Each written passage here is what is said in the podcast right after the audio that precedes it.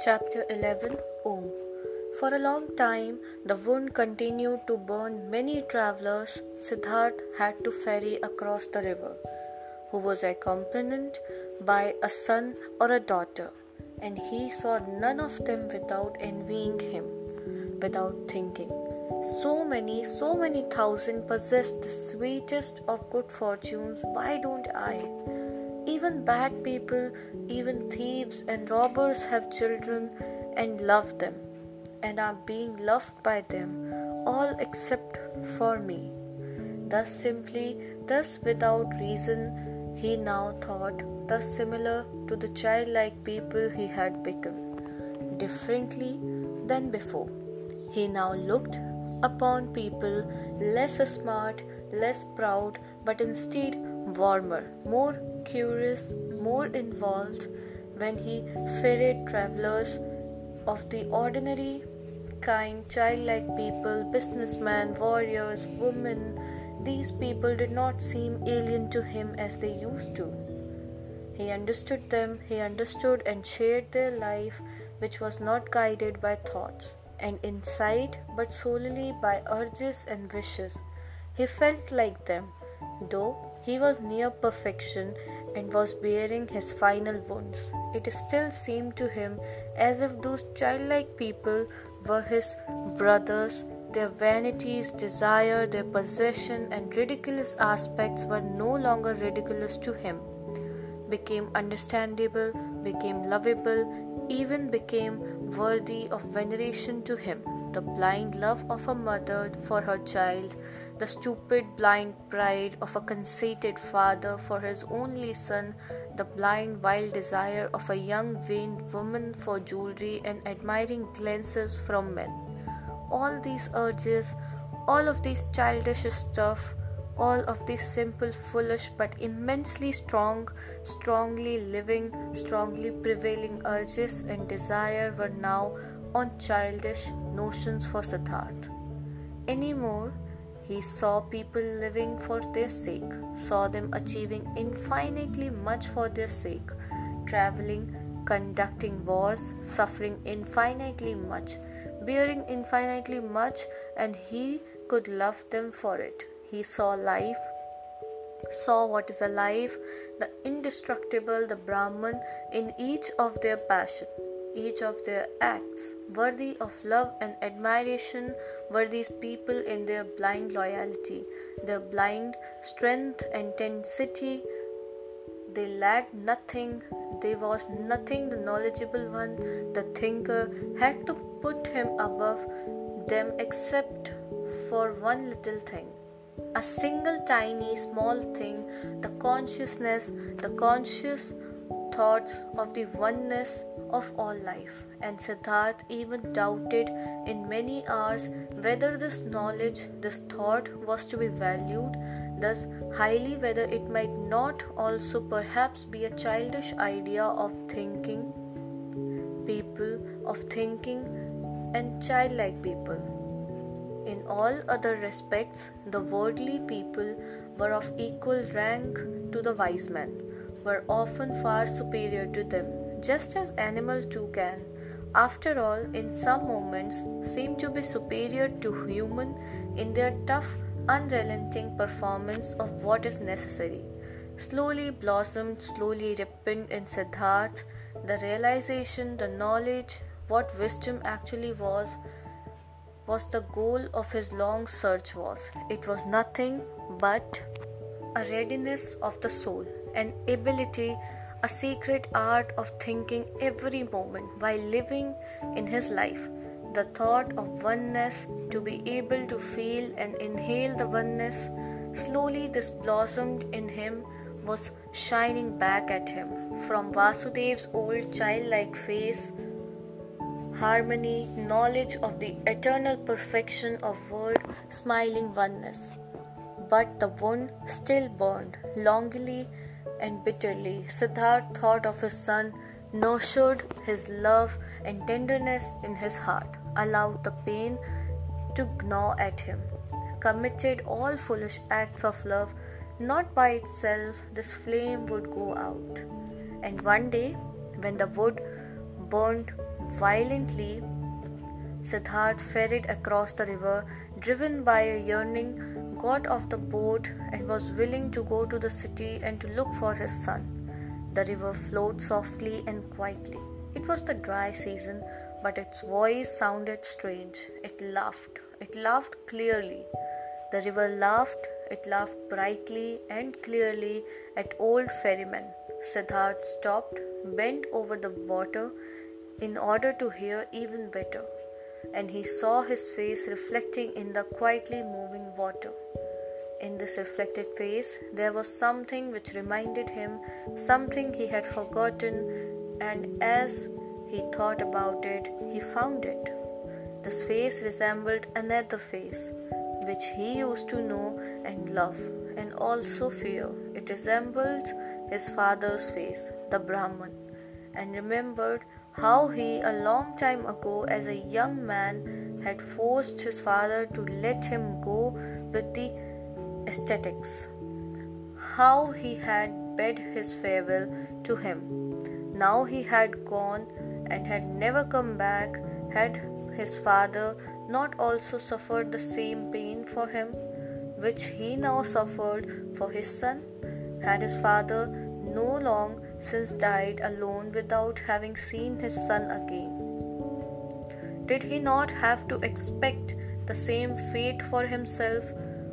Was it not a comedy, a strange and stupid matter, this repetition and running around in a fateful circle? The river laughed. Yes, so it was. Everything came back which had not been suffered and solved up to its end. The same pain was suffered over and over again.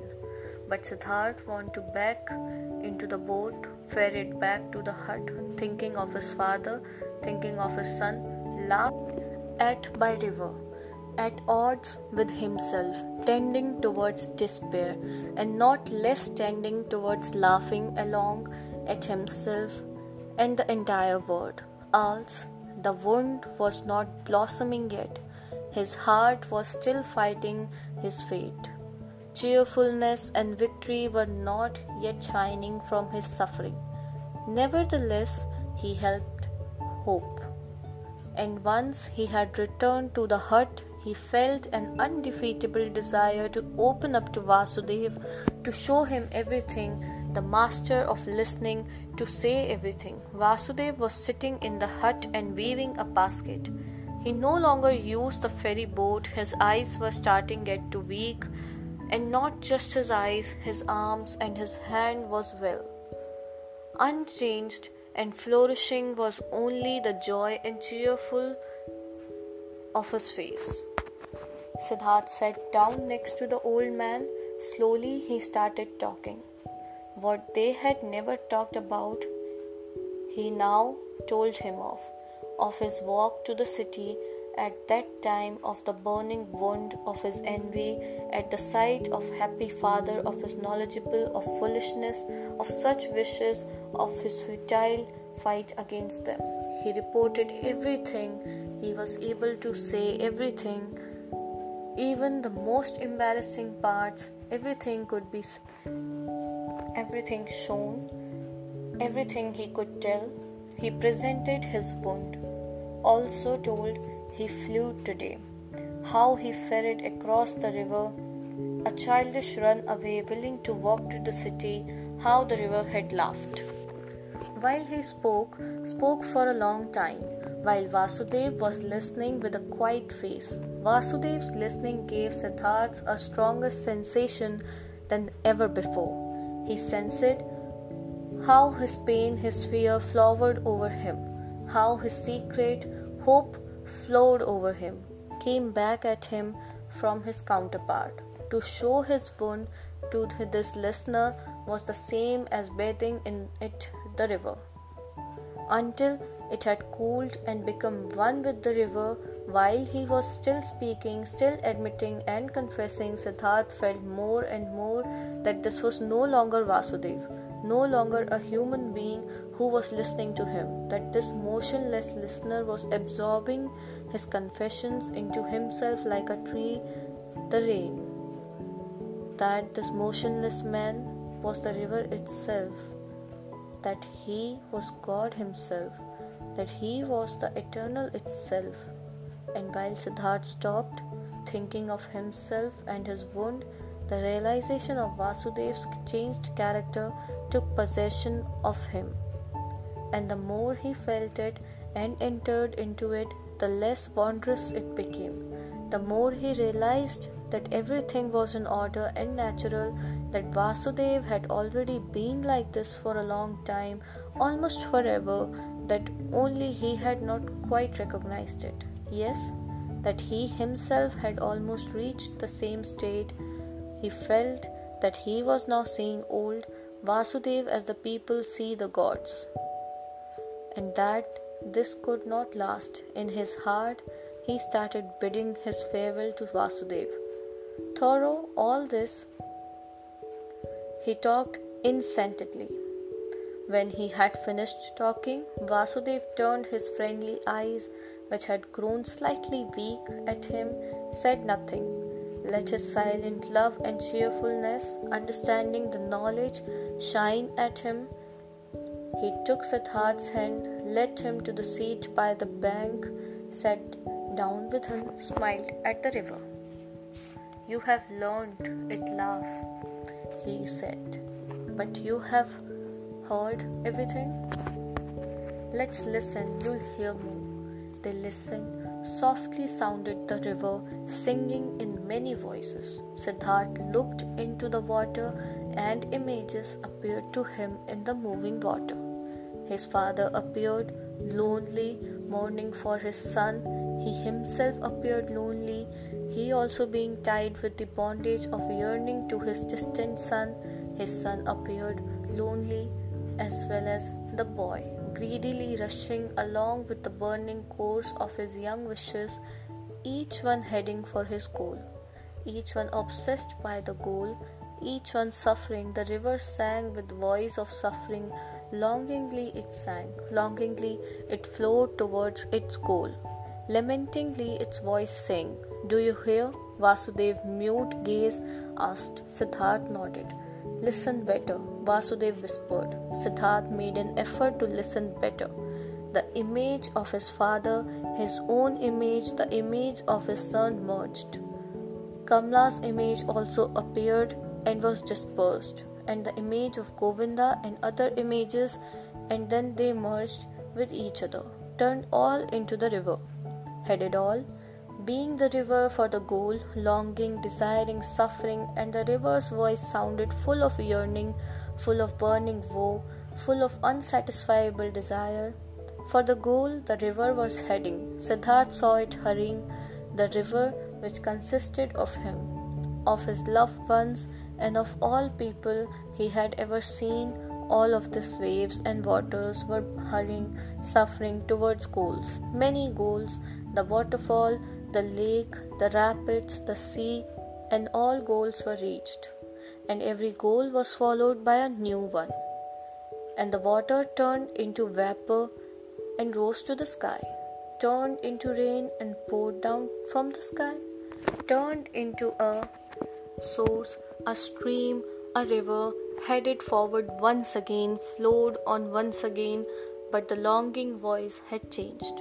It still resounded full of suffering, surging, but other voices joined it. Voices of joy and of suffering, good and bad, laughing and sad ones. A hundred voices, a thousand voices. Siddharth listened.